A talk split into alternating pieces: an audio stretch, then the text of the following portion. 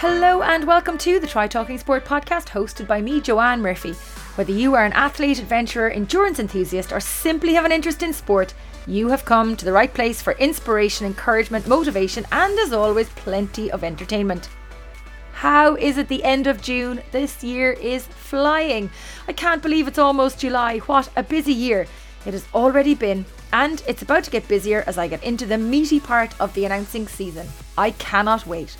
I'm off to Ironman UK in Bolton this weekend and I can't wait to meet the athletes and get race day Sunday underway. If you are racing this weekend, please do get in touch and let me know. For those of you racing an Ironman or Ironman 70.3 this year, be sure to check out the Help I'm Racing an Ironman series on www.trytalkingsport.com under the Performance Hub tab. The first two articles cover checklists, registration, packing, and racking, the things that cause lots of stress and headaches for first timers or even well seasoned triathletes. We had a huge response to the podcast with Galway para rower Katie O'Brien in the last episode, who has since gone on to win gold at the World Cup in Poland in the PR2 singles category, and she set a new world record in the process. If you haven't tuned into that episode, it's definitely worth a listen. There has been so much good news in endurance sports since the last episode almost too much to mention without leaving something out. So here are some of my highlights. Congratulations and well done to Joe Barr in the Race Across West in the States, finishing fourth overall and with a time of 68 hours and 53 minutes. He broke the age category record by a massive 5 hours and 3 minutes. Well done to Joe, Jill, and all the crew. Congratulations also to Team Aspect from Kilkenny, who finished in third position in the Race Across America over the weekend. Unfortunately, Graham Mackin was forced to withdraw from his solo effort in RAAM due to medical issues, but I have no doubt he'll be back again in the future and he also probably has another challenge already up his sleeve on the cards for the coming months. Closer to home, congratulations to the riders in the Transatlantic Challenge that took place earlier this month. They deserve serious kudos for battling the elements and the distance in this epic endurance race along the Wild Atlantic Way. Well done also to everyone who took part in the Western Challenge in Galway, with special mentions to my fellow Galway based cycling club members Martin Divley, who won the 525k race unsupported, and Sean Hernan, who was a very close second on the day. Ronan Burke won the 300k supported race, whilst Mary Corliss from Tuam hammered the 300k course unsupported in fine style. And with lots of other great results from the event, well done to all of the riders. Former guest on the podcast, Cormac Ryan, has just cycled unsupported across the States. Having battled an eating disorder and overcome it only last year, he set about this challenge to raise awareness and funds for Bodywhys through his hashtag project Educate. Well done, Cormac. Go listen to his story of his cycling adventure from Achill to Athens from last year on the podcast, episode number 69. It is an eye opener and fascinating. It is so good to see sport is definitely back and back with a bang. And with the Rás and National Road and TT races taking place last week, the cycling was immense. The Tour de France kicks off this Friday, and we definitely can't wait to watch that. Plus, the running and triathlon seasons are both in full swing with lots of races already completed for 2022. It's a jam packed calendar ahead for the next few weeks at home and abroad. It's just so great. If only the weather picked up, it might feel like we have a summer of racing rather than a winter season of warm rain and wild winds. Hopefully, July and August will bring brighter days and sunnier weather, although I'm not going to hold my breath but I do have my fingers and toes crossed. So, now to this week's episode with a very special focus on the Mondello 24 cycle, which took place across the weekend of the 18th and 19th of June at the Mondello racetrack in Kildare. 24 hours of cycling around the approximately 3.4k track. Riders could race as a solo, a pair, in a four or eight person team. I was thrilled but slightly apprehensive to have been selected as a rider for the Cycling Ireland Women's Commission, who had entered a team of eight riders from across a diverse background of ability and experience into the event. In this episode, you will meet our team of riders Emma, Keela, Sharon, Hannah, Dervla, Laura, and Grace, along with our team managers Alison and Colin, who share lots of insight to our weekend of racing, from the build up and training to logistics, fueling, racing full gas, recovery, and of course, the crack from the track. I can tell you now, it was one of the best weekends of the year so far. As you will hear on the show, the cycling was intense, but the laughter and camaraderie was mighty. We had a great weekend of fun, friendship, and fast racing. Before we get into sharing our story from the inside track, a big shout out to all the riders and their crew who supported them to take part in the second edition of Mondello 24. I'm not sure what gods Oisin and Roddy from Mondello prayed to, but they must have had the child of Prague out all year as we had almost race perfect weather with the exception of some wind that was less than ideal. But by comparison to the weather for the event in October last year, we had a heatwave on that track.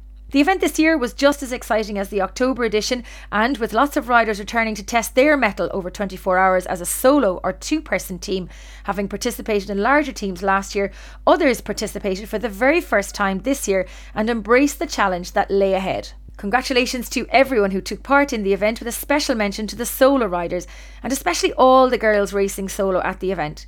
Shout out to my fellow Galway Babes rider, the machine Karen Cassidy, who retained her crown as the Queen of the Track for 2022, finishing 10th overall in the solo race, clocking up 631.52 kilometres across the 24 hours, breaking her own previous record by over 30k. Winner of the men's solo event was Lindsay McRae, who took top honours, completing 226 laps of Mondello Park for an eight lap winning margin over Portadown Cycling Club's Joel Kerr. It was an epic battle to witness in the closing hours of the race. There was great excitement on and off the track this year. I was thrilled to be able to be on both sides of the track as a rider and as part of the Mondello crew announcing the event and also taking over their Instagram for the 24 hours.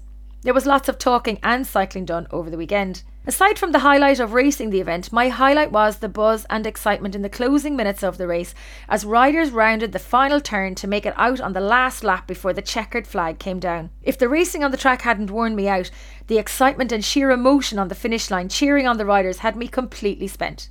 If anyone tuning into the show is interested in taking part next year, please get in touch and we'll share more insight and tips on how to enjoy rather than endure the super ultra cycling event. And before I forget, a big shout out to our Try Talking Sport partners Nuasan, who treated our cycling team to a gift pack each of skin and body care products, which I can tell you were all enjoyed during and after the race. Be sure to check out the products on www.nuasan.com and use the code TTS15 to get a 15% discount on their product range. Well done again to everyone who raced. It was a pleasure to share the track and the experience with you all. Roll on Mondello 24 2023. Now, go grab a cuppa and enjoy the show.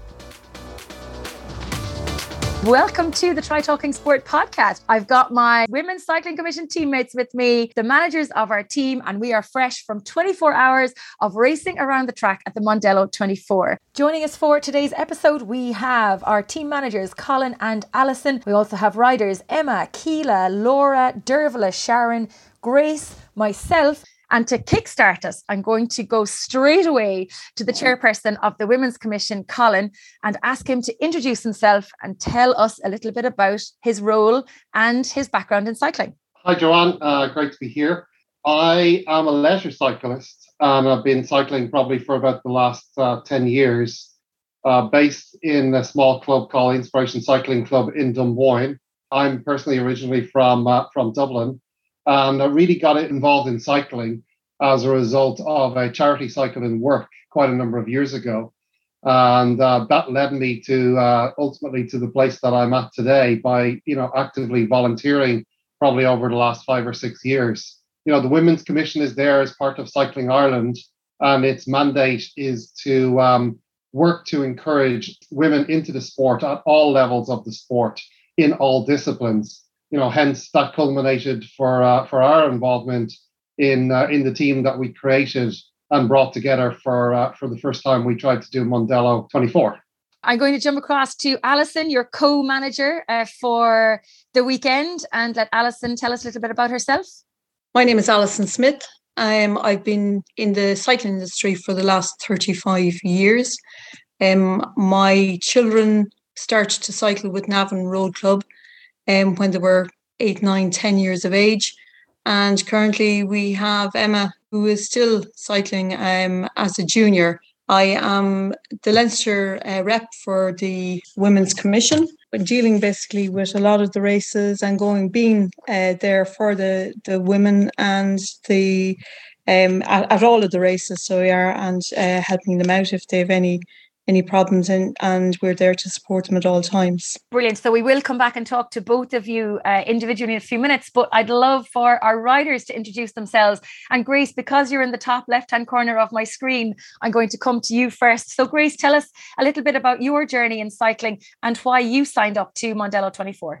Uh, hey, Joanne. Um, yeah, so I started cycling about three years ago. Um, it was actually one of my um, gym clients. So I run like an online and um, actual real life gym um, for women only. And one of them said it'd be good crack for me to try a sportive. So I was like, yeah, that will be good crack. Did 40 miles sportive and then bought a bike the week, a week later. So got hooked really quick, got into racing really quick. Um, and so I've been sort of like in and out of racing over the last three years. So like um, obviously with COVID. Um, and uh, like nine years ago, I lost like 150 pounds. So for me, cycling is a really nice way to kind of see what my body is capable of. Something that you know nearly a decade ago I never would have thought was actually possible. Um, so like I signed up for Mondello because I love a challenge. I love doing crazy stuff. And it definitely was crazy. Um, and I love the team environment. And I worked uh, with some of the girls and with the team managers last year in Newcastle West, the stage race. And as we were saying at Mondello, it was like one of the one of the best things, if not the best thing I've done sporting wise, and had an absolute blast. So when I seen this come up again uh, for the Women's Commission, I was like all over it. So yeah, I was super super pleased to get selected for the team. And then Keela, we'll come to you next. And you have a very special bond with your team manager. Was that difficult having your dad uh, join you as part of the team? Um, it was and it wasn't. Like on one hand, like obviously, like I got a lot of support from my dad, but then sometimes we end up killing each other. But you know, sometimes he winds me up on purpose, but then I go faster. So you know, like it's all good. Uh, I guess like I'm a track cyclist, so I mostly spend most of my time on the velodrome and like Grace, like I've been involved in the on women's commissions teams before. Um, I've went to Manchester twice representing the women's commission on the track over there. And then like Grace, I was involved in the Newcastle West stage race and then I did the Rás as well last year. So it's always like really good crack and like really well um, run and we get so much support. So when I saw this again, like Grace, I was like, yes, definitely want to sign up and give it a good go because I saw Mondello 24 on last year and I thought it looked like great crack. So I was like, oh yeah, like I'd love to see what I'd be able to do on that. So signed up, gave it a good go, and yeah, it was great. And gave it a good go and had the fastest lap of the whole 24 hours. yeah, no, that was great. Um, special shout out to Inspire Repeat Socks because they were the um, company that organized the fastest lap um, prizes. And yeah, as soon as I saw that on Facebook, I was like, right, I need those socks because they are the best socks going. So uh, yeah, I just uh, smashed it for one of the laps, and yeah, lucky enough, held it for the whole day. Then and of course, uh, five riders from the team actually had uh, top 10 fastest splits across the weekend. So, absolutely fantastic. Uh, Sharon, I'm going to come to you next and let's hear a little bit about your background in cycling. I know we met years ago for the very first time as part of the, the Giro de Jigsaw. Um, but why did you uh, get involved in this event particularly and why did you apply to join the team? I started cycling, I suppose, about five years ago. Um, I had been a runner and used to run a lot of half marathons and found myself on an adventure race that had a cycling element to it and a canoe. I think we to go around the lake a couple of times, but I fell onto the bike that day and I've never ran since. So it's it's just cycling that I do now. It's I I, I couldn't believe how much I loved it. I joined a leisure um, cycling club and I stayed with them for about two years, but I've always had um, a mad competitive side to me. I want to win and I'm looking for the bling and you know the medals and all, all of that kind of thing. So I, I um, joined a racing club, Greenmount Cycling Academy in Limerick, and I've been with them for the last two years. So I race pretty much a lot of road racing, crits and TTs and that. But I've done some endurance work, like yourself when we met. Um, I suppose it was about five years ago now, and we did the Galway to Dublin and back to Galway again. And I've done an Everesting challenge, and I've done Malin to Mizen, and I applied to the Women's Commission for this one initially to see if I was good enough to get on the team. To be very honest with you, um, that that was the first thing that drew me to it.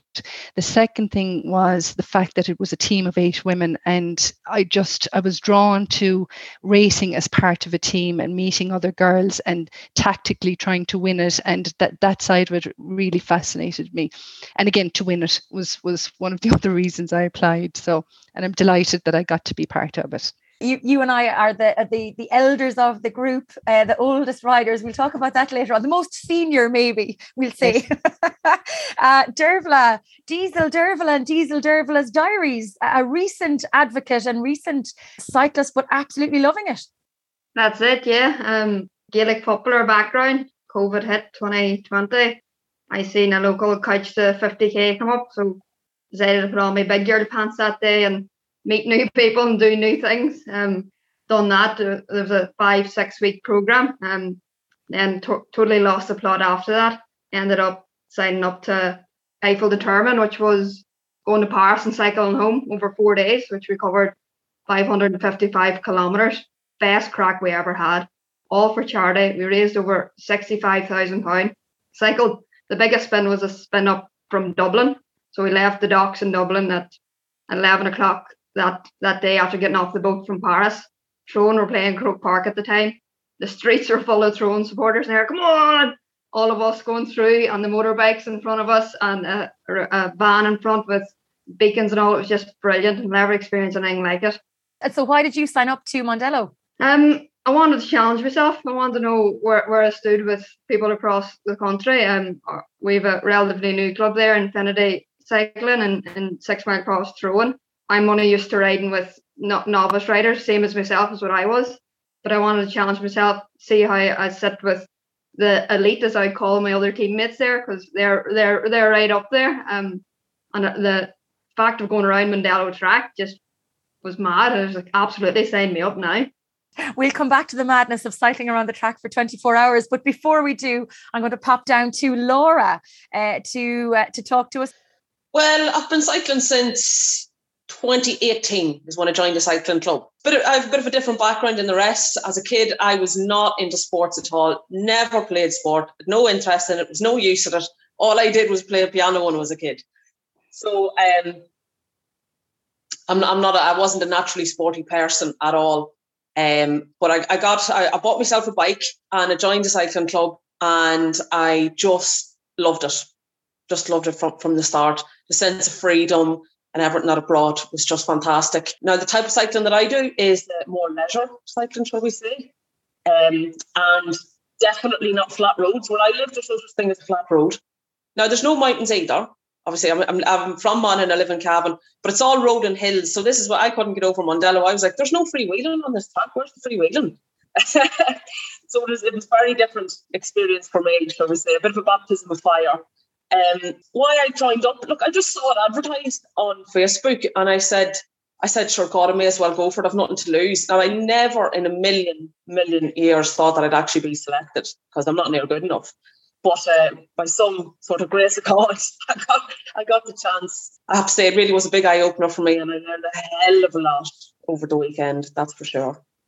Emma, our baby of the group, our TikTok influencer. She was trying to get us all on TikTok across the weekend. She was giving Keela a run for her money on the track for the fastest lap as well.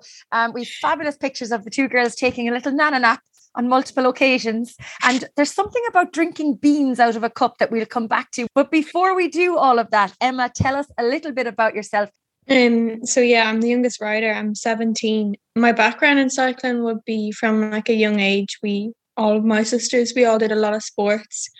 Um, and then through primary school, one of my friends started cycling in Navan Road Club, like the Sprocket Rocket. So I wanted to do it because she was doing it. Um, and then from then on, we just we just kept going. And then I started racing competitively. Um, when I was under 14, I was never really that good at it until I got to under 16. Um, and like I just wanted to do Mondello because like I ride for Women's Commission a couple of times and I thought it was quite good. And then my best friend Keela was doing it, so I had to do it. And of course, your mom, Alison, uh, was one of our team managers. And similar question for you that I put to Keela. Was it a bit strange having your mom there, or was it was it good, or did you kill each other? No, like me and mommy kind of do our own thing. Like she's my manager through everything, like school, cycling. Like she's never off my back. So it wasn't wasn't really that different.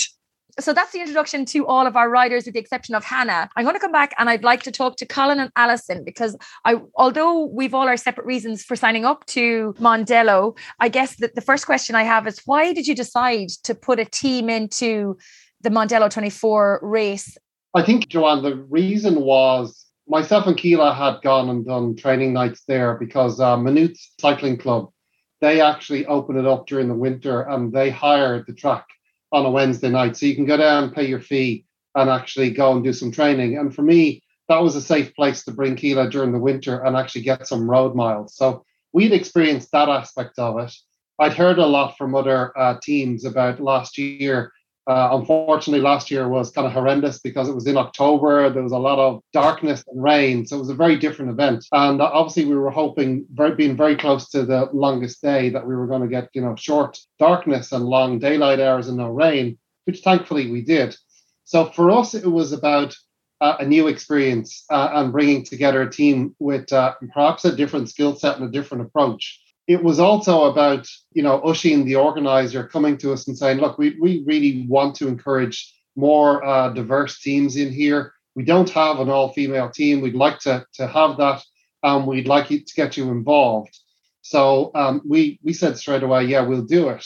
Now we probably could have put in two or three teams, but as you have seen from the weekend, it takes a lot of support. It takes a lot of management. And my view and Alison's view was hey, we, we need to do this once. We need to do it as right as we can with one team. And it was really uh, an experience that you need to learn by doing.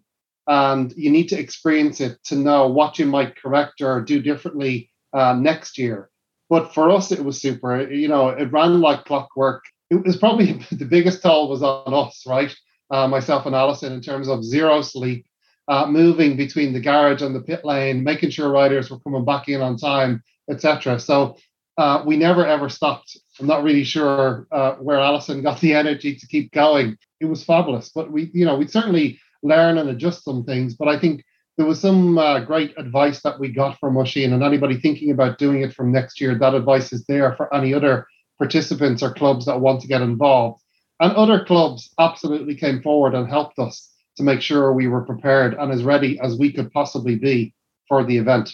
Yeah, I know that Clonard CC were very um, generous with their time uh, throughout the course of the race for us, and we'll come to that in a minute. But Alison, what were you hoping to achieve with the team and, and the particular team that you put together? Uh, was it to win the race? Was it to just showcase the different variety of, of cyclists that you could bring together? And how did you come up with the rota of riders? How did you know to put Emma out first and then run the sheet through the riders after that? I suppose initially the riders that were were chosen came from all different uh, aspects of uh, cycling. So we had road riders, we had track riders, we had endurance riders.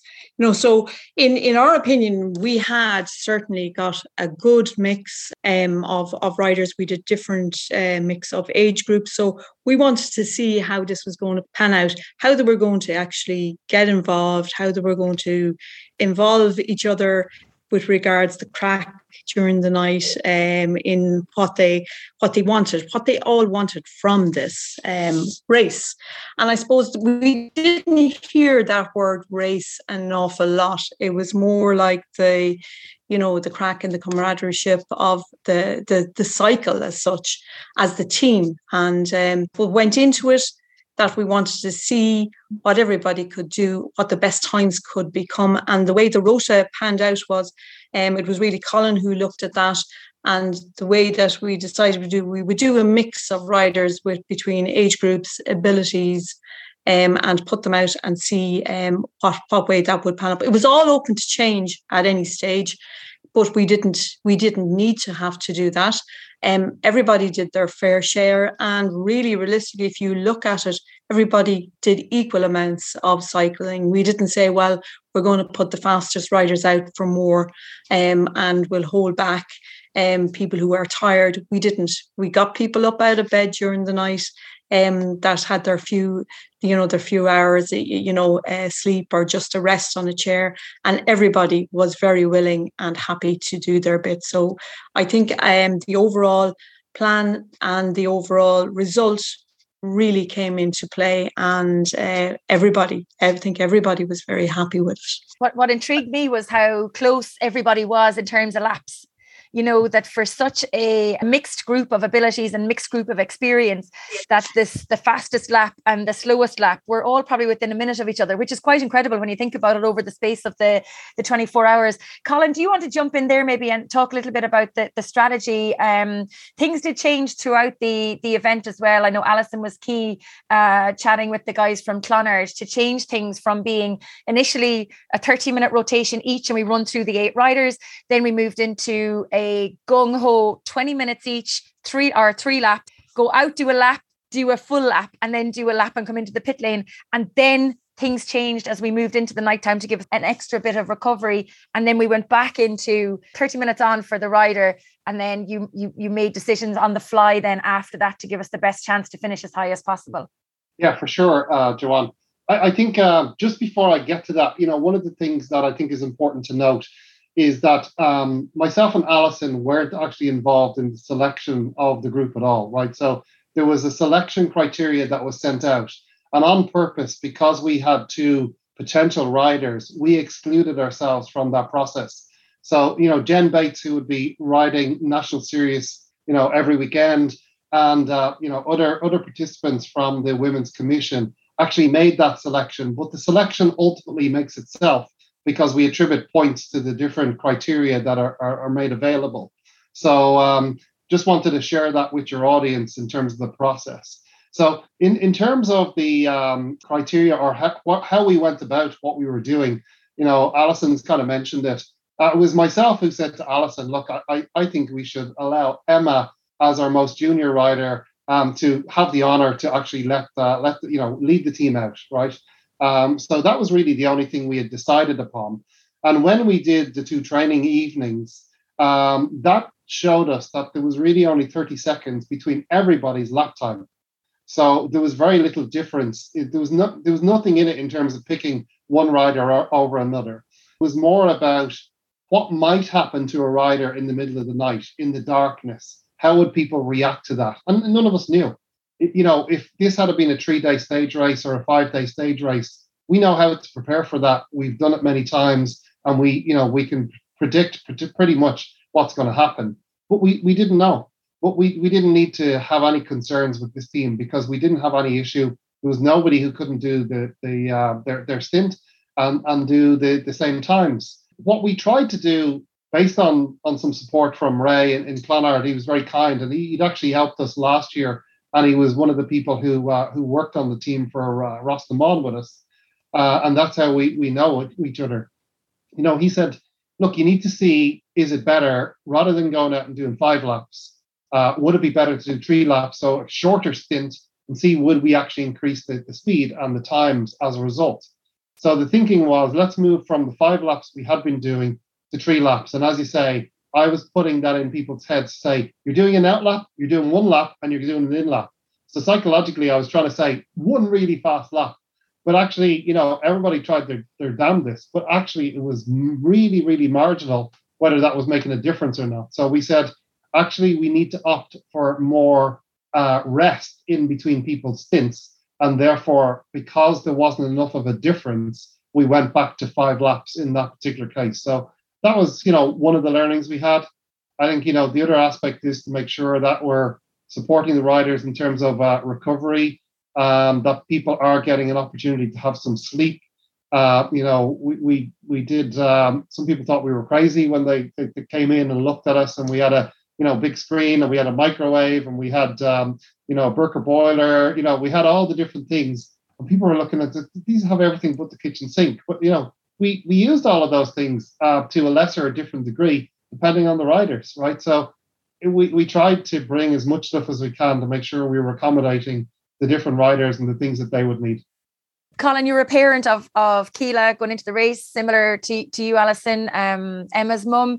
Did that bring its own additional apprehension or concerns over what might happen out there, or were you as nervous slash excited for the whole experience um, as a team manager and not just as a parent? And we maybe come to you, Colin, first on that one. I think it's it's it's a combination of all those things. You're you're always naturally uh, anxious um, the thing that Alison and I would say, because we're regularly in the car together supporting the, the, the races, is we just want everybody to get home safely. Uh, and that's first and you know foremost in our mind when we go out to support the race. So that would have been the first thing that we would have been saying. We just want everybody to be safe. We don't any mishaps, you know, in the darkness or whatever else. Uh, but yet, you know, we we were very excited for the event. I mean, it was building for weeks. Uh, you know, we'd all been together a number of times training, so that excitement was uh, was definitely there.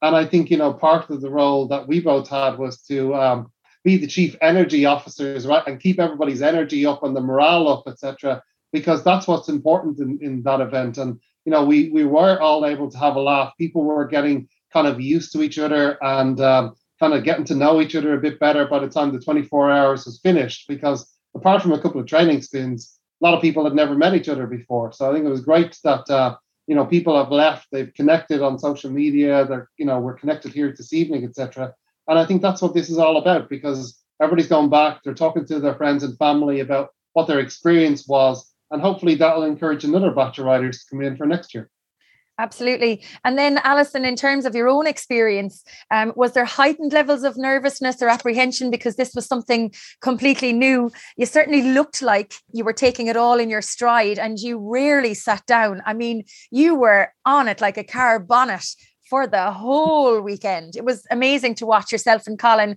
and the communication and the level of support you were giving each other, as well as all of us all the time. Yeah, like as uh, Colin said, there was great excitement on the the lead up to it.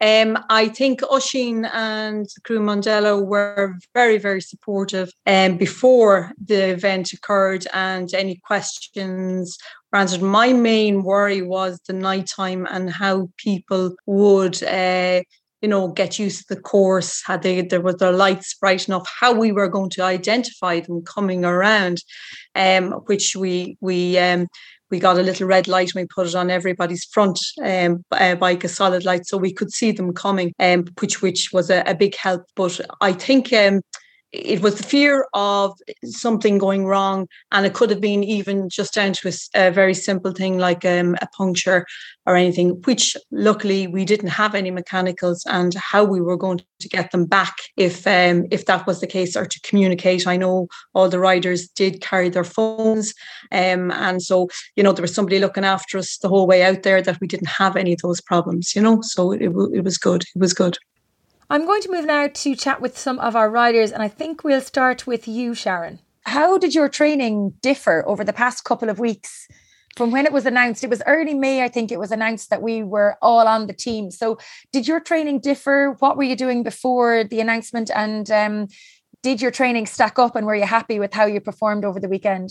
Yeah, um, my training didn't really change a whole lot coming up to it at all. I had gone to Mallorca to do um, some a week of climbing over there, which um, COVID put a stop to that, unfortunately. So I, I would have hoped to have been a bit stronger when I came back, but that just wasn't to be. But I would generally race a league race on a Tuesday night and a TT on a Thursday night and long spins in the weekends and a couple of more training sessions in there. Five days a week, maybe I'd be on the bike. So that really hadn't changed um, a whole lot. I had one or two sessions in the week leading up to it where I was on the bike three times in the day. So um, once early morning, once in the evening, and one one more maybe at about nine or half nine at night. Nothing strenuous, but just to get my body used to doing something a little bit more often in a 24 hour period. Generally my my training hadn't hadn't changed because there Mondello was was a race on the horizon with other races coming up after it. So it was just part of part of what i was doing really.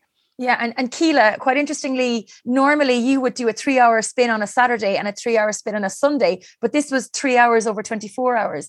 Um, yeah, so as you said, like normally my weekend, like I normally do six days on the bike. So although I'm a track rider, I do crits in Corkagh Park every Tuesday night. Um, I have track league every Wednesday night, so I'm racing there. Probably up until May, I was doing road racing at the weekend as well, but all really just to complement my track and building this endurance base because I do endurance events on the track. So my main focus is uh, pursuits, individual pursuits, team pursuit, the likes of Omnium and Madison as well.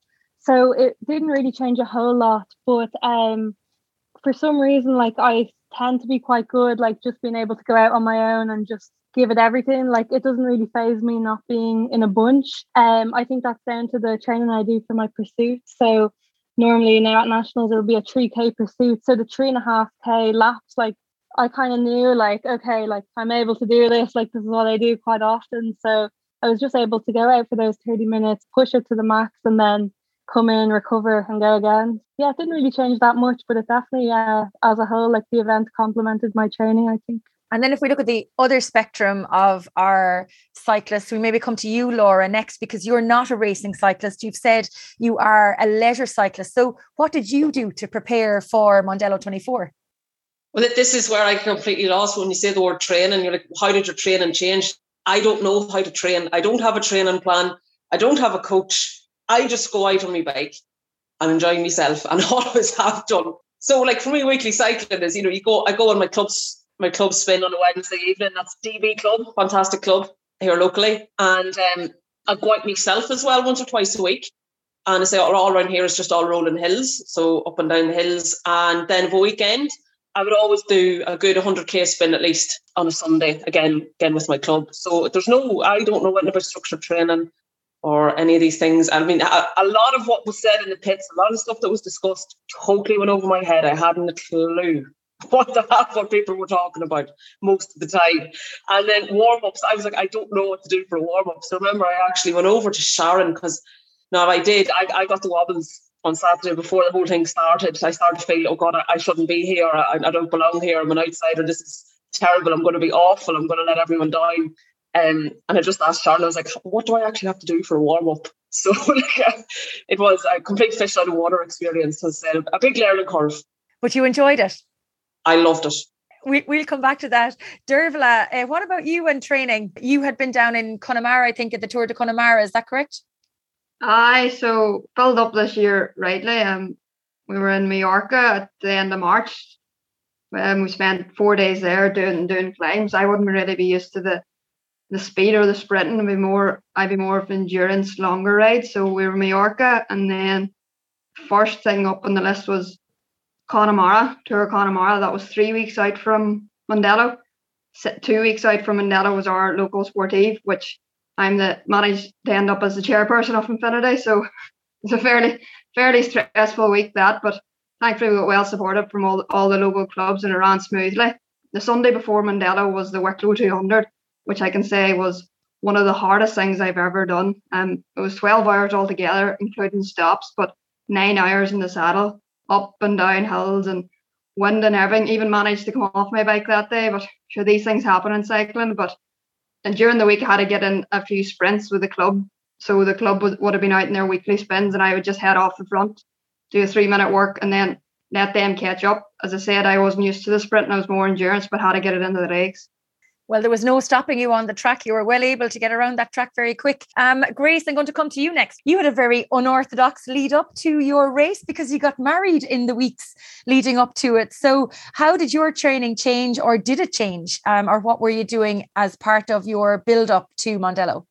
Yeah, so I didn't do as much bike for the last three months as I would normally do because I was actually doing like a physique bodybuilding shit. So I have been doing a lot of lifting and a lot of strength to get ready for it, and I finished it and had the shoot about three weeks before I got married. So it was a chance to get in good shape and also look decent on my and be in decent nick for my wedding day. So although I'm still doing four or five days a week on the bike, it just wasn't like the hard intensity. I wasn't doing as many intervals, so I was still getting the miles in over the last three months just not as many big intervals. Um, so like my my sprinting, my like my high end engine just wouldn't be quite where it was. Um, so like once I got married, then it was just head down and do tons of endurance, long spins, um, even in the bad weather, get my butt onto the turbo. So um, yeah, it did it did pay off. Although I wouldn't say I'm as strong now as I would have been three four months ago. Um, it definitely came back. I wouldn't say that I felt weak at Mondello. I felt kind of like I was in fairly decent shape. Maybe not quite where I was, but not not massively far off it if I'm not mistaken, I think you were getting stronger as the, the time went on throughout the, the 24 hours. You definitely were buzzing and, and it looked like you were feeling stronger despite the fatigue and the time of day. Yeah, I'm not a great sleeper. I think I said that to Colin Alison. Like it was before we went into the night. I was like, look, I get like three, four hours a night sleep. Um, and my wife can definitely atone to that. Um, because I don't sleep very well. So I'm like, look, if you need me, you'll probably not wake me up because I'll be just sitting upstairs, um, staring into space. So like if you need me, I'll come down and help. Um, so like as as the night went on, um, I actually felt better. So yeah, I felt fine. Emma, you were still in school up until about two, maybe three weeks ago.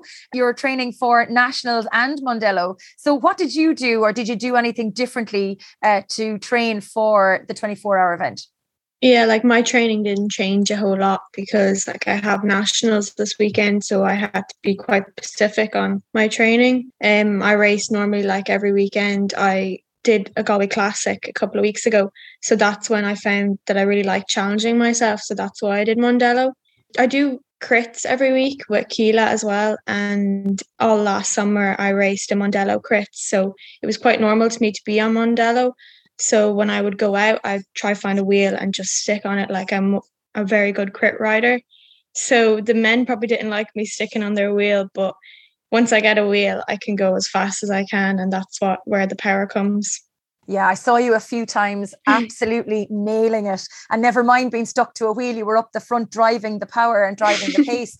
Um, many of the listeners will know that actually I had COVID about two weeks before the race and I had been traveling since um, early May with work. So I didn't have the, the level of training I would like to have put in um, for the event. And I was really concerned about how my body would react to trying to push it beyond what I thought it was going to be capable of.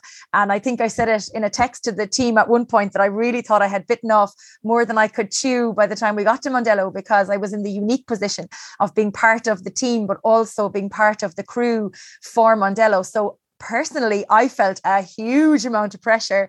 I think at the very start, when I was warming up, Emma had made a lovely slice of toast. She had done her rotations. I was the fourth rider out. She came over with the toast to eat it. And I was joking, saying, I'm already toasted. And we were only about two and a half hours into the race and I hadn't even been on the bike. Um, but it was definitely for me uh, one of the best experiences I've had in the last couple of years. Um, I've only done a little bit of, of, of racing in the past year, I suppose, on the gravel bike more so than anything else. And um, so for anybody who's listening in, who's a new convert to the Try Talking Sport podcast, firstly, you're very welcome. But second of all, I had done some ultra racing. I had been out on the bike at night. Um, the biggest and hardest part, I think, of actually getting to the start line wasn't the training. It was the logistics in terms of the lists of things that we needed, the food, the nutrition, the actual gear. Like, how many sets of gear do you actually need to bring in a 24 hour bike race? So, let's talk about the logistics just a little bit. Who brought more than three pairs of shorts with them? Just put your hands up uh, Colin even brought more than three pairs of shorts with them. So we've had everybody has put up their hands. How long did it take for you to pack? Because my head was frazzled. I think for the whole week I was picking bits and pieces up and trying to put them in a box. And on the last day before I left here, I was like, I actually don't think I can do this the logistics of this and I wrote the lists. I know Colin had a little bit of a heart attack when he saw the lists, but it, it was pressurized, wasn't it? I don't know, does anybody want to jump in there um, and talk about the lists and all the stuff you had to think about? Dervla, maybe you might jump in there for me on the on the lists and about what you thought about the preparation required before we ever got to Mondello.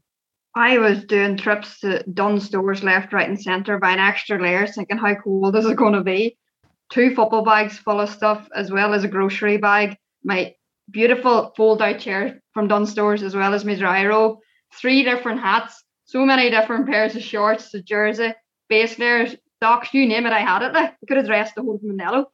We actually could have um, set up a wardrobe and donated half our clothes to the charity shop because we didn't need them. I see you laughing there, Grace. You had a lot of gear as well. Yeah, like you, you, you think you underestimate how much you need, and like I was, I think I put into the group. I was at on the very like the day before I was at Chain Reaction and Decathlon, not not buying a new bike, um, getting more kit. I was like, how much kit can I fit in my car? And I have quite a big estate, and it was absolutely filled to the brim to the point where I messaged Colin and I was like, "Are you bringing Coke?" Because I don't even have any room for any more tins of Coke. Um, so yeah, we were all. Can I just say, even though Hannah's not here, we were all really jealous of Hannah's style the whole weekend.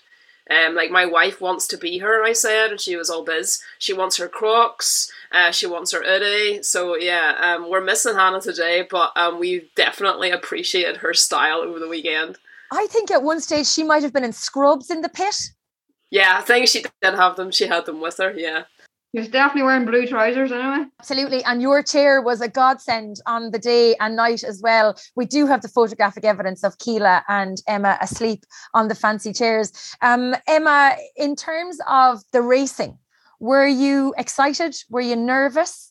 What were you most looking forward to going into the race? That night, I got a text saying I was going to be first off. So I got very nervous then because like I knew everyone was going to be watching me. Like if you see me on the start line, like there was a man beside me, I was pacing up and down, and he was like, "Is she going to sprint or something?" Um, so I was quite nervous starting off, but once I get in focused, I can definitely like do my part. My mom was the one who's giving me the bike, so we had a lot of practice during the winter time of changing bikes because I do cyclocross. So it came quite natural to us to jump on and just get straight on. Um, but my mum tried to turn it the other way, so I purposely would go the wrong way. Just to explain to people who weren't in Mondello, we had a Le Mans start, which meant that our riders were on the left hand side of the track and our bikes with a single volunteer holding the bike was on the other side of the track. And the riders had to run across the track and get on their bikes as fast as possible. And I think, Emma, you were second under the gantry. You were so quick and so efficient which was fantastic and a great start for the team on the day. Sharon, what was the bit that you were most apprehensive about coming into the event? You know, I don't think I was apprehensive at all until I got there. And all of a sudden, I got nervous um, once we all kind of met in in in the garage and we were looking at who was going to go out first and all of a sudden i realized that it's you know generally when you're racing you're racing for yourself and you might have other team members in in the race and you you look after each other but generally i'd be racing for myself and in this instant it, it just hit me that there were seven other girls on the team and you just didn't want to let anybody down. And i think that was for me um, the most apprehensive part of it. But like that once the first stint was over that that nervousness was gone. And what was the hardest part of the weekend for you do you think? I suppose the the fueling part of it for me, um, even though I know what to eat and when to eat it and how to eat it and why I should eat it, actually eating it when you're exhausted becomes very very difficult. And um, I, I, was very lucky in that um, my partner joined us at some point in the evening and he was able to look after that then for me. Once i got off the bike i was given coffee or i was given a drink or i was given the food that i should have been eating. So it took the pressure of preparing anything off me. And it's I, I and i think we probably all kind of felt that um with colin and alison over the over the 24 hours that really your only job to do is get on the bike and do what you do best. Everything else was looked after for us um, in some shape or form. And I, I, think that's what what made it so easy. And and a big shout out to Liam because not only did he come in and mind us all like another big brother, we'll consider Colin and Alison mommy and daddy, but Liam was like the big brother minding us, not watching us, minding us, but he was watching us to make sure we were all okay. Like the minute you got off your bike, he had a dry robe there waiting for you. He had the recovery boots. He was helping people with stretches. He was giving advice. He was kind of taking a little bit of pressure maybe off Colin and Alison in terms of minding us and and assumed that role, which was very much appreciated. And just to, just to add to that for a second, because it'd be remiss if we didn't. He didn't just look after the riders, but actually he looked out for myself and Alison too, because there were times when we just needed a cup of tea or something, because literally you had the time between a lap getting done, which was five or six minutes, to get back into the garage, maybe to make sure the next rider was ready, and then get back onto the gantry to make sure the rider was going through and they knew what lap they were coming in on. So, um, you know, kudos to him because he really did help us. Uh, and that would, you know, uh, form part of, you know, recommendations for next time. We, we, we need more volunteers to actually be part of that um, management team to support it. But uh, Liam just fitted in perfectly, and it was great to have him there and his level of experience as well um, was was hugely important. So Liam, if you're listening, you're booked for next year.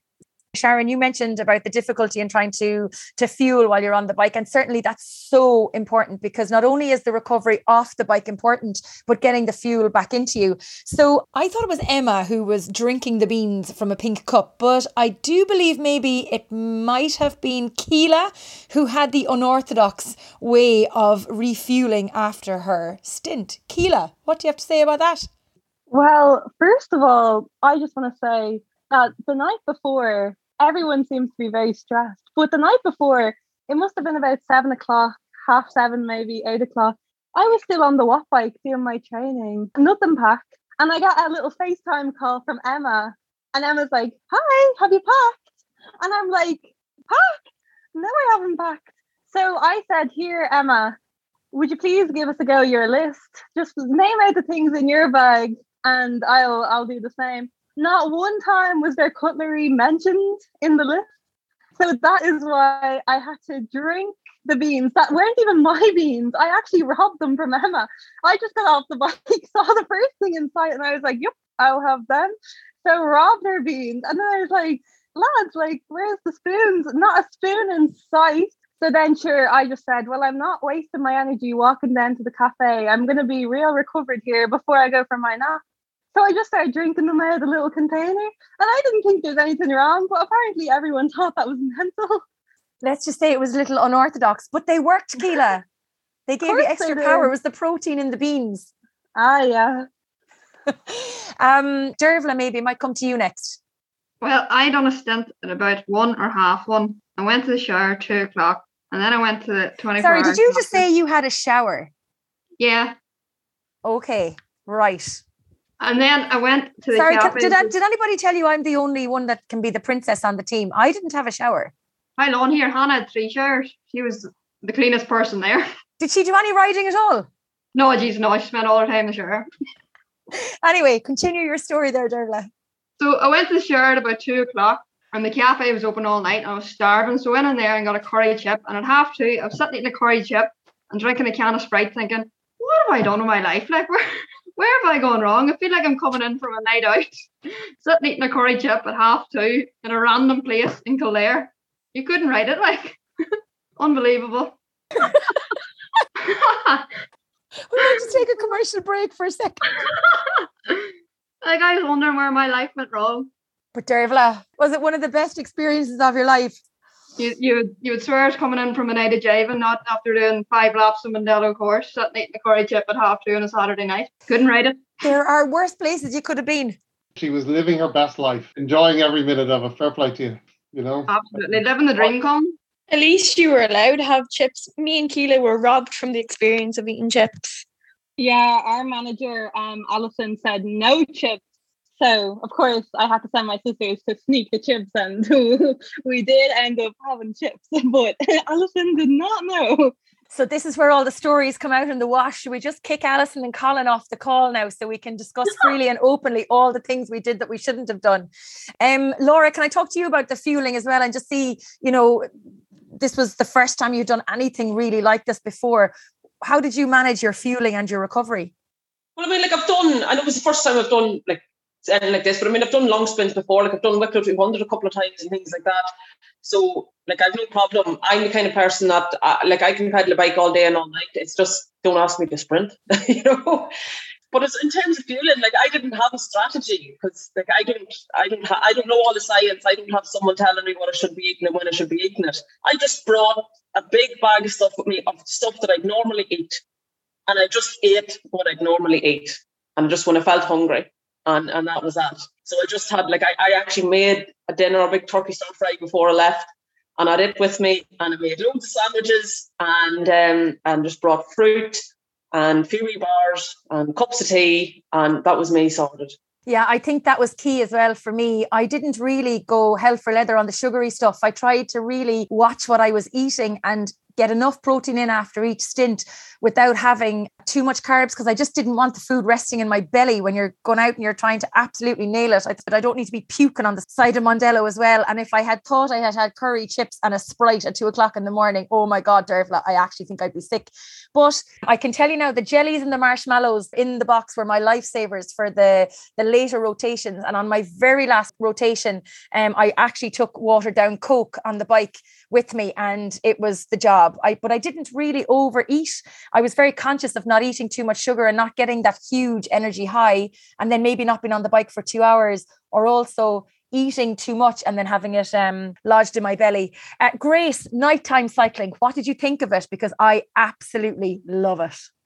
I had never cycled at night and I was the same. I absolutely loved it. I think I said to Colin Alison, like, put me in again, coach once I'd done my two stints at like half 12 and half three, I loved it. Um, I was like, I'm buzzing to go out again. And it was still so fast. Like, I really thought that the times at night would be a lot slower because everybody's going to be more careful. You're kind of still a bit unsure of where you're going. Is everything going to be lit up? But actually, the times were as fast, and then I think my laps were faster. Um, than some of my daytime ones. So I absolutely love the nighttime cycling. Although I went and bought loads of fluorescent kit um, from Chain Reaction. I've mentioned them twice. Hopefully, they give me a discount code now. Um, and did not use any of the fluorescent kit that I bought. so I feel like I slightly wasted some money there.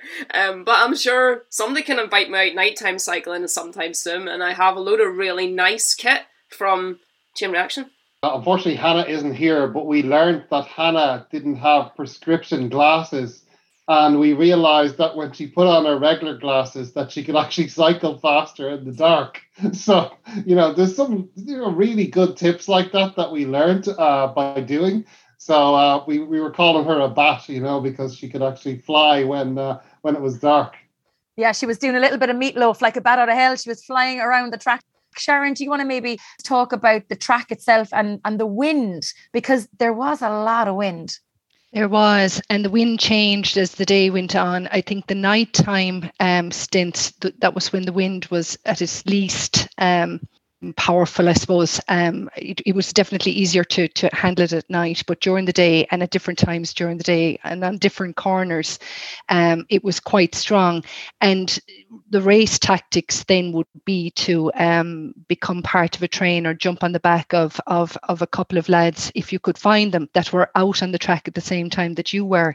Um, and it might be a case of where you'd literally have to burn a match to try and hold on to them, but th- those couple of seconds of of really giving it your all just to grab onto the back of two guys that are going fairly fast um, meant that you didn't have that that headwind and you could hold on to some energy and and do your laps faster. But yeah, the wind I think was was probably the the biggest um, hurdle for us on the track. And it always seemed that the wind was blowing as you were going uphill. Now, I know Mondello was relatively flat, but what was it about the wind blowing in the direction as you were going uphill? And if you didn't actually get onto the back of a train or get onto the back of a strong lad or lady out on the course, you died within the first 500 meters of it. Emma, I see you nodding your head. Do you want to jump in there? Yeah. So, like, the weeks before I was quite nervous because I'm not a time trialist. Like I cannot ride on my own. So when the thoughts of having to ride on my own, that kind of scared me because the lap times I didn't want to be letting down the team. So I was quite happy every time I'd find a group. So I would like literally burn everything I could to get on a group and then just sit on the back of the boys and just let them do all the work. I really enjoyed nighttime cycling because I never cycled before at night. Um, I think I was on my own a lot for the nighttime. But it was quite good because the corners were so tight. I actually couldn't see where I was going. So maybe if I was in a group, it could have been a bit carnage, but thank God it wasn't. And then, Laura, can I come to you and ask you about how you felt about you know cycling in a bunch like that in a, in a race effectively um, and what it was like trying to jump onto the back of a group or maybe driving it on for a group were you nervous about that out on the course at any point or were you just taking it all in your stride I just take everything in my stride, to be honest, and just go with the flow. I struggled to get onto groups though. Um, what I would find when I was out on the track was you know you'd come up to a group and maybe they wouldn't be going fast enough, it might be more the solo riders. So I just bob on ahead past them, keep going because I said well, I can do faster on my own. And anytime I did manage to get onto a group that was going at a sort of speed that I want to be going at, what would happen then is as soon as you come into a corner, and most of the corners, I don't know if you if it was just me who thought this, most corners were actually two corners in one. There was like two bends. Anyway, I'm not good on corners. I, I'm a bit of a chicken. I came off at a corner once and just took the whole skin off the side of my face and had to get my lips stitched, etc. So ever since that day, I've not, I'm not so gutsy on corners. So I, if I got onto a group anyway, long story short, by the time we'd get round the bends and then back up, there was always a hill after the bends as well. I'd end up losing them. So I never got onto a group for any length of time, maybe for about 10 seconds max. So I actually did most of my riding solo on the course. Um, and that's why at the night time I was out, I did completely actually my night time, my, my whole laps, the whole night were completely on my own. So I found that so actually peaceful and, and, and serene because you were just out. It was it was silence. There wasn't there wasn't the noise at the night time. It was dark. There was just these flickers of lights. And uh, I, I, I also I, I found it quite nearly almost meditative, shall I say? So yeah, it was lovely. Uh, what about you, Dervla, um, in terms of, of cycling fast in a bunch or trying to jump onto a train? Did you enjoy that? Oh, here, absolutely. I wasn't so lucky at the start um, getting in a bunch, but as the evening and the night went on, I managed to get a bunch. But um, my last stint out, as I said to Colin when I got off the bike, I was like, you don't have a train, you make your own train. So I went out on my, my last stint and it was kind of like, all I can describe it as speed dating. So you come past somebody, right? Get on my way, let's go, let's work together. Come past the next person. Here, Dion, come on ahead, let's work together. And we just keep rotating. And it would just give them the heads up when you come off the front and you join in behind. I think by the time I'd done the first lap, I had five other riders with me, and we just kept working together because we're all working towards the same goal. So we may as well work as a team to get there. But it was wild crack just coming past the lads. Come on, lads, let's go. And it did make such a difference. I think Colin and Alison will remember me coming in on my fifth stint. It was the only time I got on a train. Really, the only time I mean, I had one rider ahead of me in my last stint, but I think I turned around to Alison and Colin and I said, "I'm done now." That was absolutely exhilarating. Like I am absolutely buzzing now. I want to go back out again and I want to be on a train because it was kind of soul destroying in a way being on your own, wasn't it? With the the wind and you're going around and you're just hoping that somebody will come behind you and be fast enough that you can jump on their wheel, but not too fast that they'll ditch you within 10 seconds. Keela, I'm sure you didn't have that problem because of your sprinting and ability to jump on the train straight away. Yeah, like I got on a good few trains to be fair. Um, and it was just about going as hard as you possibly could. Like once you found like a, a really good train, like you just have to give it everything to stick in. So there's one time I was on uh like a really, really good uh train, like they were really like heavy hitters. And um yeah, so I set out an extra lap just to try get one more done for everyone. And then like that was good. But then there was definitely times on your own where it's just absolute torture and you're just giving it absolutely everything, but the wind is just so strong because it's so open at Mondello but no, um, it made you appreciate really when you got on a train. It was you really appreciated it because you had so much time on your own as well. And I think as well there was a lot of camaraderie out on the course. I don't know if you felt it maybe because I was announcing the event a lot more people knew who I was. I don't know. But I definitely felt like every rider that came past me in a train was like come on Joanne jump on the back. And I'd be like yeah, no problem. Bye. but it was lovely. Um, the camaraderie out on the track. I think when you when you got into a train or you were able to pull somebody around, especially a solo, you felt kind of good as well that you were helping them. I don't know if that's the same with everybody. I'm conscious of the time and we have been chatting for I'd say pretty much an hour at this stage. So would you do another ultra event? Quick fire round. Sharon, yes or no? Yes, for sure. Keela, yes or no? Yes, definitely. Grace? 100%. Dervla? Oh, I, yep, without a doubt. Laura? Absolutely. Emma? Yeah, 100%. Alison? Yeah, great. 200%. And Colin? Definitely. Okay, so now now we have a yes, yes, yes for the for the next ultra race. We'll have to pick something that we're going to do. Looking back on what we achieved at the weekend, if you were to do another ultra race, if you were to do Mondello again, what would you do differently? And Dervla, I'll come to you first. Uh, I would probably think about my sleep a lot better. Lack of sleep was a real killer for me. Um, probably recommend bringing sleeping bag, pillow, bed, uh, whatever, tent, even if you needed that. There's a lot, there's a lot of campers about that night, and I was very jealous. But I think I had a, a, wee, a wee snooze and six chairs upstairs, and then of course my downstairs chair helped me out a while lot. Grace, uh, what would you do differently? Yeah, as Colin said, uh, just try and learn to sleep more. That would be great.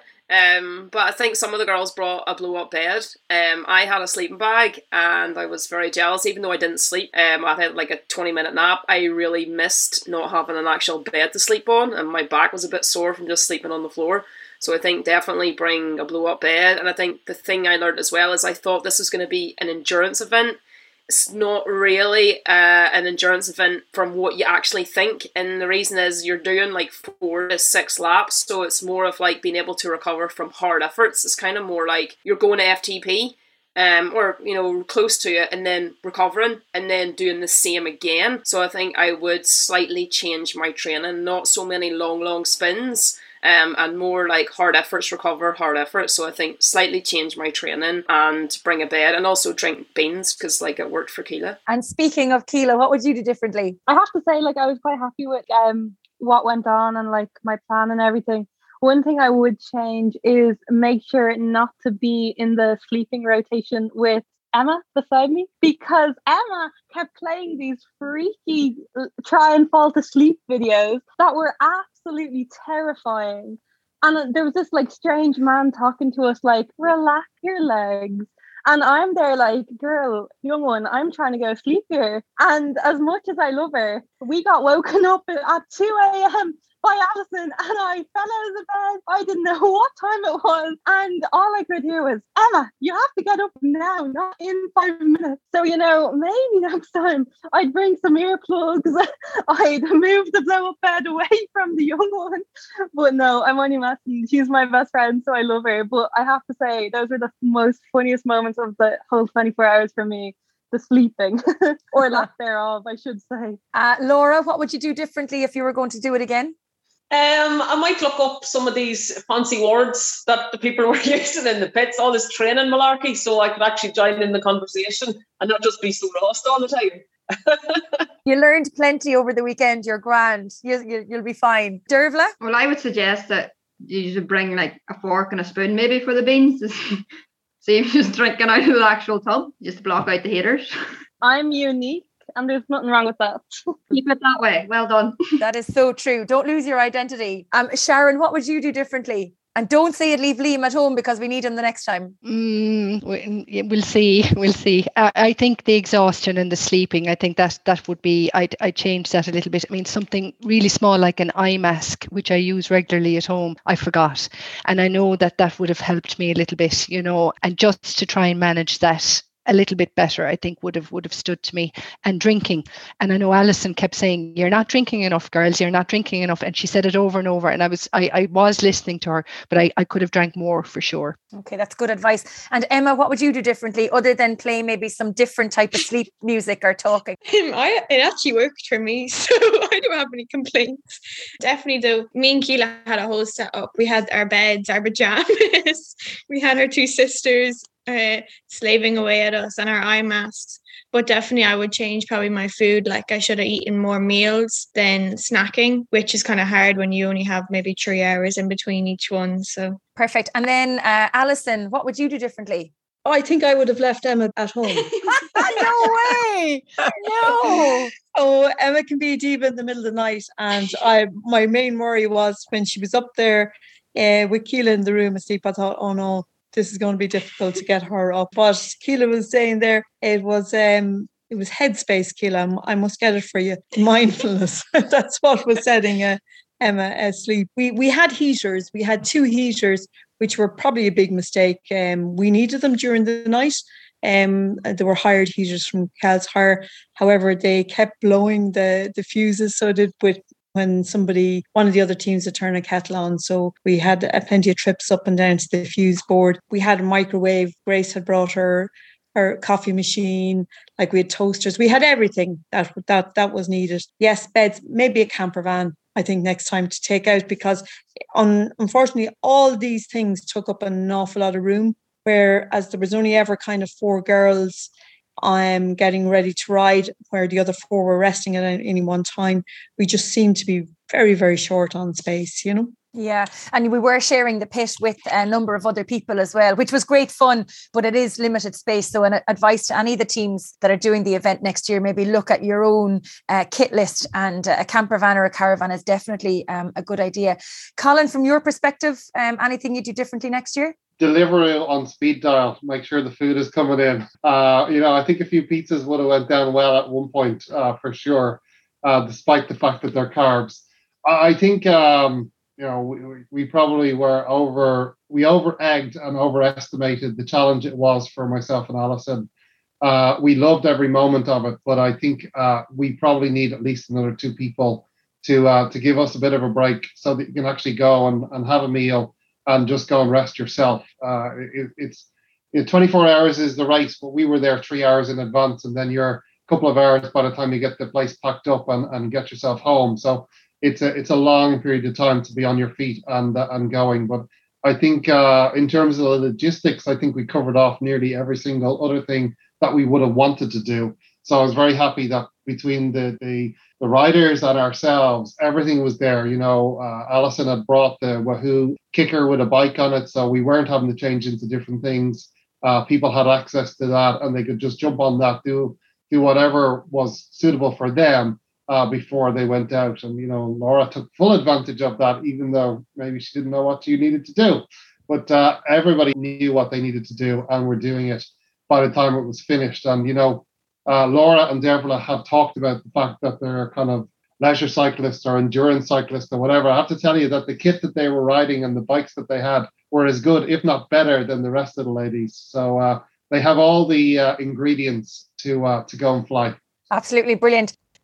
So, as you know, Hannah was unable to join us live for the recording of the podcast, but I did manage to catch up with her over the weekend. So, before we get into the final question to our riders and our managers that join me live on the night, we'll chat with Hannah. So, Hannah, tell me a little bit about your background in cycling because you were with UCD Cycling Club. Even though you've just moved to Galway, you are a member of UCD Cycling Club. Yeah, so literally only just bounced to Galway in the last like two weeks. But yeah, no, I went to college basically in UCD, so that's how I'm cycling at UCD. I've been racing with them since last year. Um, I only took up cycling, bike racing in 2021. Um, after COVID, I had predominantly been doing triathlon with Piranha Triathlon Club and had represented Ireland at age group level. For some reason belonging to me, I was just like, oh, you know what, we'll try this bike racing crack. And that's what I did last year. And then soon enough, I got hooked and then just got sucked into this amazing community of people that I've definitely made lifelong friends with now. Um, I just love it. Like there's just no buzz like it. So you're normally cycling in a bunch, tearing down the road, working as part of a team with your colleagues or your teammates from UCD, but you'd never done anything like Mondello 24 before. No, I'd never done anything like Mondello. And um, the bunch racing as well, I'm only kind of getting to grips with it because normally it's the same for everyone. You're normally out the back before you're out the front. So um, finally getting to grips with that. But yeah, no, Mondello, I'd never done anything like that before, especially in the dynamic that we were doing it as a big team. Like the solo cyclist, like when you look at that, like I'd done one big mad thing during COVID. I did like 247 kilometers on my turbo for a wear, yeah, one day for the crack, but um to raise money for charity. But that was the extent of it. So like I'd never done anything as a team aspect like a Mondello where we were going hard for certain stints. So it was definitely a different dynamic and it was really cool to try it out. Why did you apply to be on the team? So it was really funny. I just said, I was like, oh, that looks like a bit of fun. Do you know what? Let's have a bit of crack. So I signed up for it didn't think I'd actually get picked for it in the end. So I was like, oh, surprise, I'm on a team now. So it was really like, it was more like, oh, we'll just sign up and see what happens. Like, and see if it look, because it sounded like a bit of crack anyway. So I was like, yeah, that'll be fun. And then I really liked the idea of having an all women's team and something like that because cycling, as we know, is such a male dominated sport that we really need to encourage more women to participate in it. And I thought, Jesus, this is perfect opportunity just to get out and give it a go and kind of get more people and more women involved in it. And I think all of us were kind of shocked when we saw our names or saw our emails come through to say, We're delighted to inform you. I was like, I'm off to America. I won't get any training done. And then I got the bloody COVID.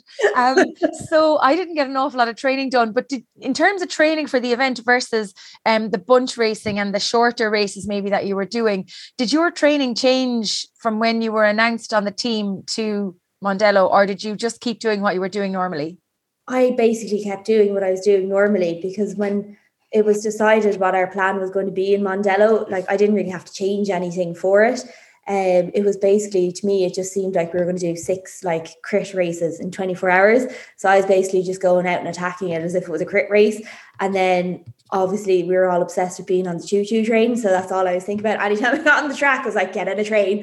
that was all that was going through my head. Like, so I had raced a crit race in Galway the week before and I was like, just sit in, go hard. This is what we have to do next week. And that was all I was doing. Like, and it actually was like a crit race. If you were lucky enough to get on the back of a train, now, not all of us got on a train every time, but it was exhilarating getting on the back of the train. The initial part of it is very hard, it's painful. It wasn't going to be easy, but once you're in the group, it brings you along, it sucks you along. You've no choice but to stay there. You have to work a little bit harder, but at the end of the day, you're actually working easier than you would be on your own. And it just it saves time in the long run. So and especially as the wind was always into our faces when we were going the uphill sections. Uh, the inclines aren't very high in Mondello. I mean, it is a flat course, but by golly, by the time you went around the track on the fifth one and you didn't have a train to be sitting behind, you were just going, What am I doing here? Yeah the wind that was probably i think the wind was probably the hardest thing for me. I was just like oh my god whenever i was by myself if i was by myself and there was that slap of wind in the face that was the one thing i was just like oh get me out of here. Like and of course everybody on the team loved your crocs and your scrubs yeah, I love my Crocs. I have like several pairs of them. I have a little bit of a collection going on. I wear them in work. I wear them at home. I wear them to races. But the new pair I have, yeah, they're a bit flamboyant. I suppose they're black and zebra print with rainbow stripes all over them. But um, I rocked up in them, and then yeah, the scrub pants that everyone's referring to, they're actually my hiking pants that I wear up the mountain, so I can be seen in case I get lost or something. so I kind of have like a theme to all of my stuff. I just like to be seen, I suppose. And then yeah, I was going around with my Sherpa hoodie as well. I know Sharon wasn't very impressed at the start. She's like, I can't be seen with you. And I was like, Well, you're stuck with me for 24 hours. So better Yeah, go. it was a bit it was a bit like me walking around in the middle of the night in my pajama bottoms over my cycling shorts. that was great too. Good fashion. It was just so, but it was just so comfortable, and you just felt so comfortable because there was great crack and camaraderie, not only between our team but within our pit, and then with the other teams and stuff as well. There was great fun to be had. It wasn't 100% serious all the time. When we were on the track and when we were warming up, there was maybe 40 minutes of where you were just getting really focused on going out and giving it socks. But other than that, it was it was great fun in between each of our rotations. Yeah, oh no, such good crack. Like I don't think I've had as much fun with like people in my entire life. Like it was just, it was great. And um, such good laughs to be had, like and just so many jokes made. Like so definitely don't think you can beat it anyway. so you mentioned there that it was like doing six crit races in 24 hours. How did you fuel those hard rotations and how did you recover after them? So I found it hard kind of at first when our plan was changing in terms of fueling, but for me fueling was easy enough because I kind of have a set pattern and a routine for what I do. So like 30 minutes out I'd have some caffeine, an hour before I'd be eaten some carbs and I'd be drinking. I drink a lot of like nutrition. So I drink a lot of carbs in, through the bottle as well. And then afterwards, I kind of wait a few minutes and just try to get something into me like a protein shake. Fueling obviously is so important. So like by the end of it, I was kind of starting to feel the effects because it is hard to do it over 24 hours. I found it fine, but that's just because I've done work with Evan Lynch before. So he kind of has me like tailored into it. So I have it like all set out in my head. But um, I did start to get hungry, and all I was craving was a curry during the night. Like that's all I wanted was curry. And did you have it? No, because I missed it. It was all gone. Oh, no. if you look back at the the race now and your prep for it, I know it was a bit crazy for you because you had that move to Galway from Dublin just before the race. But is there anything you'd do differently if you were to do Mondello again? Um, I'd have more rest before it. I definitely did not have enough rest going into it. Um, just but as you said, like the moving and everything and the working, and then I was just on the go constantly for like the last month since like when it, since the Galway Classic actually mid May, I've kind of been nonstop. So I definitely be aiming for more rest before it. That would be probably my number one thing. Um, other than that, I don't think I'd do anything too much differently. And would you do another ultra? Would you go like a four person team, do you think, for something, or would you consider going long yourself to do something? Yeah, to be honest, I've I remember it was last year at Roscommon we were talking about it and the UCD team. I'd actually love to go and do the Donegal 555. That'd be something down the line that I definitely love to go into. Um, I think the ultra cycling is amazing, like, and I just think it's kind of a different type of challenge. and I just have that kind of mindset where I can keep going and I'll just push the limit. Um, I have I just I never want to give up. So I think that down the line that's definitely something I will look into. And if you were to give one piece of advice to anybody who's listening to us now, who's contemplating putting a team into Mondello next year, what would it be? Oh my God, just do it. Such good crack, like just to give it a go. And like if there's any women listening, definitely just do it. Give it a go. If you're wondering about it, don't sit in the fence. Just get on, get on the bike and just do it because you don't want to be sitting around wondering in the next year or two what could have been. And um, it's definitely the best thing that I've ever done was actually start racing my bike because it's just I can't even describe it. It's just such a good community to be involved in. But you'll always see a cyclist out in the road. And then there's so many clubs to join in like every area. Like I'm blown away. I live in the middle of nowhere now. And there's about five different cycling clubs around me. I'm like, this is mad. Um, it's just it's so nice. Like there's always someone to touch base with. And it's just it's a really, really nice sport to be involved in. I don't know why I waited so long to get involved in it. yeah, I think that's what a lot of people would say is like they they've waited a long time to get involved, but it was so much fun across the weekend. There was such a mix of age groups and such a mix of abilities and experience, but it didn't really matter because we all had the one goal, which was to race as hard and as fast as we could over the 24 hours.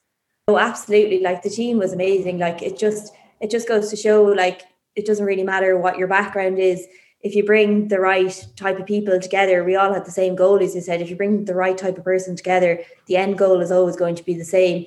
We're all from all different walks of life, but we all got on so well. We gelled together as a team. And to be honest, I think that's what was most important. And I think the fun aspect was definitely there. Like it wasn't just serious the whole time. Made sure to have a lot of fun. And I think that's what's so important in sport is to just make sure you're having fun as well as doing what you want to do and do well as well. Absolutely. We had TikTok videos, we had reels, we had funny photographs being taken of us doing stuff and just to have there was loads of fun in it, really, wasn't there? Oh god, yeah, one hundred percent. Like it was probably the most fun I've had in a while. Like, yeah. If I could ask you what the one highlight would be from the event, if you were to pick one, what would be the highlight of the event for you? Um, I think the nighttime riding was definitely my highlight. The first stint I did in the dark, and the jokes have been cracked obviously because I wore my glasses so I could see. So I was like, oh, maybe I should be wearing these all the time. Uh, so yeah, no, I think the nighttime riding was definitely my favorite part. I had so much fun, and yeah, my faster splits on nighttime, which was hilarious as well. But um, definitely the nighttime riding and the crack that happened at night because I really come alive at night being a nurse and everything. So I was like, this is fantastic. Thanks, Hannah. That was great. We'll now rejoin our team managers and the rest of our riders to finish out the podcast. I'm going to come to the final question now, and that is to ask you what was the highlight of the 24 hours for you? And I'm going to start with Laura. That's a very hard question. To be honest, the highlight of the 24 hours was when it come in, when it come in off me last me last shift, got off my last lap, got off the bike, and just Colin and Alison just uh, congratulating me and telling me that I'd, I'd, done fantastically, even though I knew they were probably lying. But um, just the fact that they were still trying to support me and build me up, even though they were must have been so wrecked, tired. And you know, they just left me on such a high and thinking, my God, maybe there is things out there that I, I actually can do. So that was fantastic. The support. Brilliant. Uh, Dervla? Well, it'll be one of two, and they both involve Hannah. So we were in the pits having a crack, Colin said something, and Hannah goes, "Who's Hannah?" And we're all like, "Um, you." She's obviously delirious at this stage. And then the wee dance me and Hannah had before our last laps, it was good crack. The vibes the whole 24 hours was deadly. Everyone keeping each other going. Yeah, it was brilliant. Grace? I think like just for like one of my last uh stints, I think it was Sharon and Liam had handed me their one of their like dry robes um, and it kind of just like right when I was about to get out, I was waiting on a rider coming in, and I was like, "Oh, I just happened to say I'm cold," and straight away they ran over and got me a dry robe, and I think that kind of sums up the team spirit. Um, and I think just like near the end when everybody was coming off and everybody was giving each other high fives and fist bumps, and probably the the very big highlight was me and Colin and all the McHales at the wall at the end cheering Keela on and like the epic photos like that even though everybody was absolutely knackered. Um because like obviously we'd had a bit of kip. Colin had been up the whole time. We were there cheering Keela on and we were still having the banter and still having the crack and I think the, the photos all kind of show that. Brilliant. Emma Um, probably the raves with Colin at the end, but um, no, definitely the start of the race when I did the Le Mans start. Like the, everyone could see how nervous I was, and they all kind of stood at the barricade behind me, and they were like going through the emotion with me. It was like they were all running with me. They were all jumping on the bike. Like I didn't feel on my own, and it was definitely like the team support and just having everyone there. Like these girls who I've met two hours before the race, like becoming my best friends. Like it was just really nice to have. Brilliant. I love it. And you did such a good job at the Le Mans start as well. So you were the perfect choice. Sharon? I think for me, the the last couple of hours of the race from about 10 up until about noon. And I, I, had finished my my stint at that point and I was hanging out over the wall watching and especially towards the, the, the last half an hour when the riders were were doing their last few laps coming to the very end. And I was looking at, at every shape and size cyclist every kind of bike every age and big smiles on their faces and the cheers that were going on um, all along that wall and the encouragement because we'd all done a part of it. We all knew how hard it was. And i i, I think it was just it, was just fantastic to watch and everybody got faster you know as the last few not slower there were it was actually getting faster and the buzz was fantastic. And i suppose as far as our own team the, the highlight looking at the other seven girls and my and myself and and our managers not a single person complained the whole time that we were there, not once from anybody at any point at any stage. Not a single complaint did i hear. And i think it, it just it, it was it, it's a testament to the, the the team that was put together and how well they gelled so quickly and everybody knew what what they had to do and everybody knew how to do it. And i think you could see the characters that were built over that 24 hour period. I think that for me was the the highlight that's brilliant. And then Keela, obviously doing the fastest lap was a highlight, but other than that, what was your highlight for the weekend? I think like two of my best highlights. Um, one just how well we all gelled. We all got on just so well, and like most of the girls like I'd never met before. We just really got on so well. Like in the middle of the night, from the start, start to finish, we were all smiling. And then I think, as Grace mentioned, like my like true highlight for me um was the last stint that I did was to close us out on the 24 hours. So it was really a special moment for me, like finishing it off and like seeing my whole family there cheering me on and like all my really good friends and all my teammates just supporting me. So that was really special as I crossed the line. Yeah, it was fantastic to watch as well. You're speeding along under the checkered flag. It was brilliant. Uh, Alison, for you, there must have been so many highlights because you and Colin saw everything. So while while we were resting or we were cycling, we were missing out on some of the highlights that might have happened. So there might be things that you guys saw that we didn't see. So what were your highlights uh, from the weekend, other than trying to wake up Keela and Emma in the middle of the night? It was the whole camaraderie ship of of the team. But I think um, probably Colin dancing and uh, you, uh, Joanne, doing the TikToks and your yoga positions and your death positions and and you know was was great crack. And to watch you know it get bright so early, kind of at you know half four, half five in the morning, you know, and then um, you at every chance back into the car and going around Mondello. who we are taking photographs from the boot of the car. Things like that just made it all come together to see like all the work that has been put in by everybody, um, as well as the riders, but by by everybody and the, sh- the sheer enjoyment of it all and your whole commentary um, at the start and at the at the, the finish. The start for me probably was the biggest highlight because you know I was standing beside people I didn't know holding the the bike and we had such um such a laugh chat and you know shouting at the riders across the way turning the bikes the opposite way as if going to send them back around the, the track the opposite way. Just messing uh you know it was it was surely a great um laugh from start to finish. Yes we were all very tired um, and yes we certainly did deserve the complete sleep after it all. But um, certainly with two two people, um, you know, trying to coordinate a team, it is it is difficult. And this is where yes, we we would need more volunteers uh, next year. And Liam was absolutely amazing. You know, thumbs up to Liam all the way. So yes, uh, we can have his recovery boots again next year. We'll bring him along as well for the crack. He was great at putting on the CBD uh, gel as well from Nuasan on us. We'll bring him back for that as well. Colin, a highlight for you? or a couple of highlights, maybe similar to Alison? You were trackside for 24 hours. You know, there's a number of highlights. You know, you had this. Um, firstly, you had this crazy chick who said, "Look, I'm on the MC. Like, leave me alone. Don't put me in for the first uh, little few rotations. Like, I- will need to find my leg." So, you know, when we all adjusted to you, we all we all gelled, and it was great. You know, so I said, "No need to worry. She'll be fine. She'll be okay." So, you know, when, once I got the team around you, it was it was fine.